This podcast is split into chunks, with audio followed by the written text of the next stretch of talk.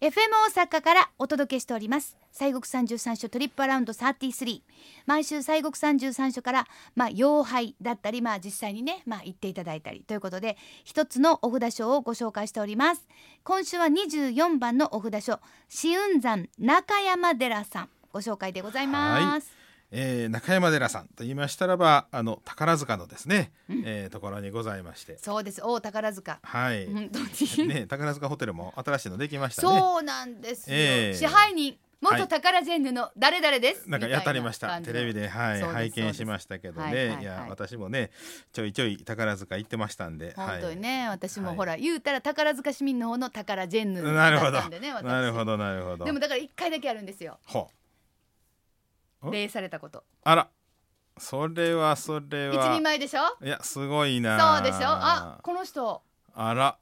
おじいさんちゃうか思って間違えられパたッと礼をされるそこでねあらー一人前ですはっきり言うてさすが、はいはい一人前一丁前すとごうといなうなりましたそうですちかゃんと立って横行ってこっち向いてこうやってこうやってああーさすがありがとうございますすごいなあこれはもう一つの自慢でたった一回ですけ一どね、回だけそうですか友達のお母ちゃんと私は一回だけあるんです、ええでもあんま他の人そう聞いたことないんですけど、いまやあ、背高いとねあそらっち系がねなあね何ですいかやーもううちはあのあそこの動物園のカピバラに礼してたみたいなもんで すね。えー、よう似とるな言うてね。え何をおっしゃるー、いやいやいやいや、ははいい、はいすんません。そんな宝塚にあるはいそうそんな宝塚にあるって言うと怒られるかどうか、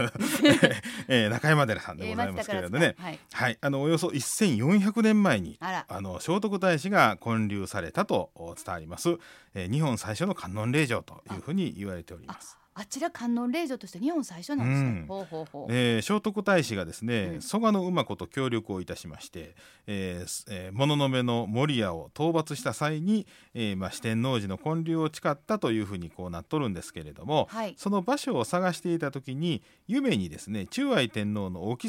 えー大中姫が出てきはりましてですね、はいえー、紫雲の立つ峰の寺を築けばあー守屋の霊魂を取り除き、えー志を果たしてやろうとこういうふうなお告げやったんですな。はいえーであの四天王寺建設の4年前この場所に伽藍を建立をした要とするに四天王まあなんか聖徳太子さんと言うたら四天王寺ってそうですやねっぱり特に大阪の方ははい思うじゃないですか、はいでもその実は4年前にごめんやしておくれやっしゃ、はい中山寺さんの方が早かったんですねっていうお母さんそうそうだからまずはそのこの場所にえーお寺を作れと、えーそうしたらこのお物の部の守屋をね、えーそのまあ魂をこう沈めてからそしてまあ四天王寺ができるとこういうふうになってくるわけですな。うんうんうんあそっか、ええでまあ、特にあの豊臣秀吉さんがねあの子授け祈願をされて、えー秀頼さんを授かったっていうことがまあ有名でもございますし、えー幕末のですね、えーことですが中山寺さんで、えー安産の腹帯をお鐘のをね、えーあ授かった中山一位の局という方がおられるんですが、はいえーこの方がですね、えーご出産されましたのが明治天皇さんと、あはい、いうことで。そうかそうなんです。ですかららまああの安山であったということで、あの小授け安山の寺としても有名になったんですね。あらまあそうなんですね、あの鐘の音ってあの、えー、要はお寺とか神社行ったらあのガランガランと鳴らすんワニ節とかの鐘ありますでしょ。はいはいあれを叩くあのこんな紐みたいなにょーっと長いロープみたいなの出てますね。はいはいはいであのあれをこうちょきっと切ってねうんそれでそれをその、まあ、持ってて持ってたら安山になったというねあーだからあの中山寺さんのやつは七色ですよねそうですね。そうなんですみんな。腹そ帯それだからあれね、みんなね、あの。こう切っていく春境になくなってきましてですね、うんうんうんでそれであかんのでいうので、まあ、今そのお腹帯のきちあっそとれ用にご祈祷したのがうね、んあるんですけれどそもうねそう七色のやつそうなんですですからあのこちらはそういう意味ではもう全国から安産祈願とか小授け安産祈願ということでたくさんお越しになりますんであのエスカレーターとかね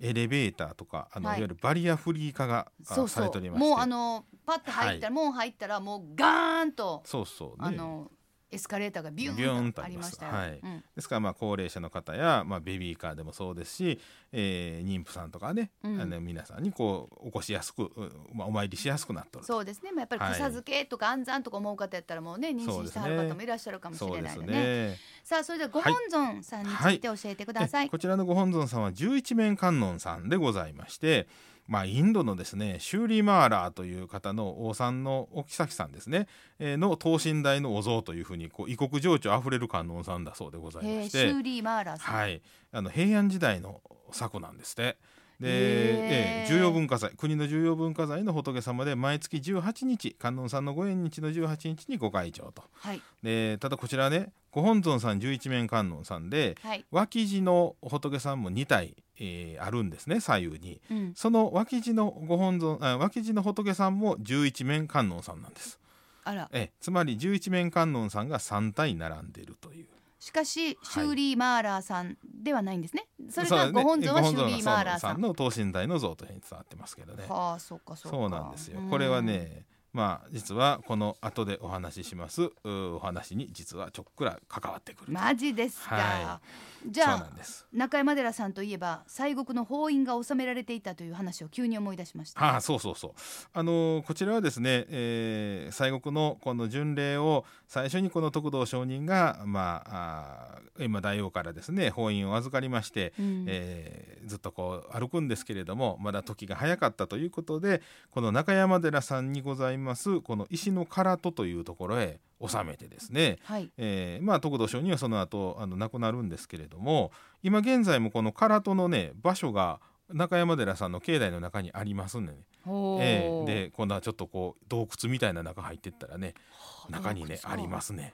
へええーあそんなんちあょっっとたんや空気も冷たくなっててねうわまあ、ーちょっと雰囲気が違いますけれどそもうですか、はいまあ、石の殻そうなんですそこをまあ火山法皇さんが掘り起こしてねその石の、えー、棺からその法印をおーまあ、掘り起こしてそして今現在の西国の巡礼堂を復興させらされたというふうにまあ伝わっているわけでございますけれどもへね。えありがたいですね、はいそっかはい、でまあこのほかの見どころとしましては、はいあのまあ、秀吉さんが子授けえー祈願をされておってあの、まあ、秀頼さんをまあ授かったっていう話もありましたがね、はいえー本堂自体は1603年の秀頼さんが再建をされとるんですね。あーでまたあの2005年から2008年にかけて本堂を修復した際に、えー、極彩式で、えーまあ、絢爛豪華なですね江戸時代のその姿にまあ戻っていったわけでわけでございまめすち。ゃめちゃ綺麗ほんでなんかあの、うんこう奥の方を見て右手にあの清流でしたっ け、あの塔ねうんありますあの青い塔です。あれがすごかったコントラストがだからすごかったそうそ,、ですねの本堂とそそうそうそう。の青い塔のコント青ラのストがねすあごかっのたで塔すよも、立派な塔でございま立すんで派ね。でしたねびっくりしました、ええんそうですであとはまあ三門それこそ三門はその家光さんの再建というふうにね伝わっておりましたしはいあとあの大願堂お絵馬堂なんかはこのステンドグラスがあー取り入れられたりたりとかですね羅漢さんが700体ほど並んでる、えー羅漢堂が500羅漢堂があったりもまあするわけでございますけれどもうね。んなんかまああの本当に一個一個の見どころがそうです結構こうなんていうかなどちらか地味ではない方ですねそうですね華やか な華やか華やかなそ方うですわなのであの結構こうまあお写真とかもねあの、うん撮りがいがあるそうですねうんところかなというふうに思うんですがそうそうそうさあそんなですね中山寺さん8月の9日には、はいすごいご利益のある日そうなんってでいうすのねこれがまた、えー毎年8月の9日これは星下り大会式と言いましてね星下り大会式、はい、うんこれはあの西国三十三所の観音さん全員がですね、えー星が降るように中山寺に集合というようなことで集まってきはるんですよ。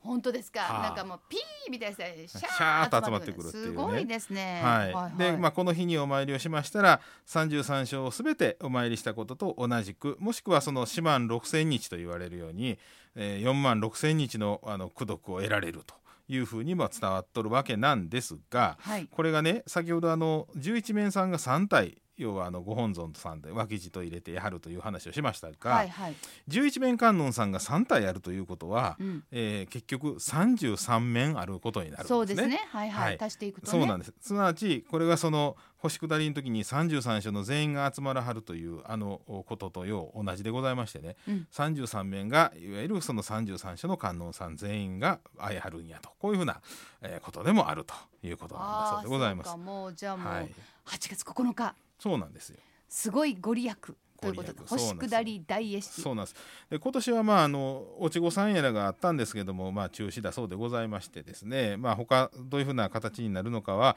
えー詳細は中山寺さんのホームページであの逐次あの確認していただいた方が、あーそうえー情報がね変わりますんであの確かやとは思うんですけれどもねす。ごいでももはういすべての観音様が星が降るように中山寺さんそうになんで集すよ合大集合です。すごいですね、ええまあでもこの日にそれ行ったからってケジガンにはならないああまあうん、うん、まあ同じ功徳なんでしょうけどね。そうですね、はい同じ功徳では だからまああの心にそっとうん私はそれ行ったっていうのをね、 そう心でにすそねっと火を灯しておいていただければ、ええそれが一番グッとくるんかな、え兵庫県宝塚市にある中山寺は拝観料無料で拝観自由農協時間は朝9時から夕方5時までですアクセスは阪急宝塚線中山観音駅から歩いてすぐはいもう逆にもう車で行ったらややこしいですな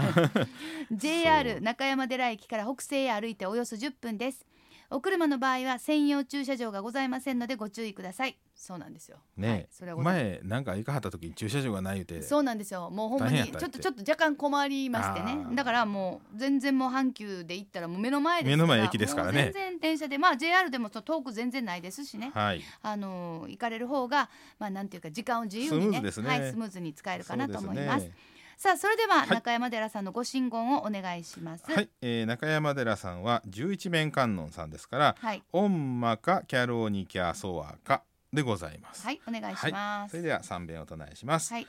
オンマカキャロニキャソワカオンマカキャロニキャソワカオンマカキャロニキャソワカオンマカキャロニキャソワーカオンマカキャロニキャソワーカオンマカキャロニキャソワーカはいあありがとうごりざがいとうござまいすますさあということで今週は西国三十三所第二十四番のお札書紫雲山中山寺さんご紹介しました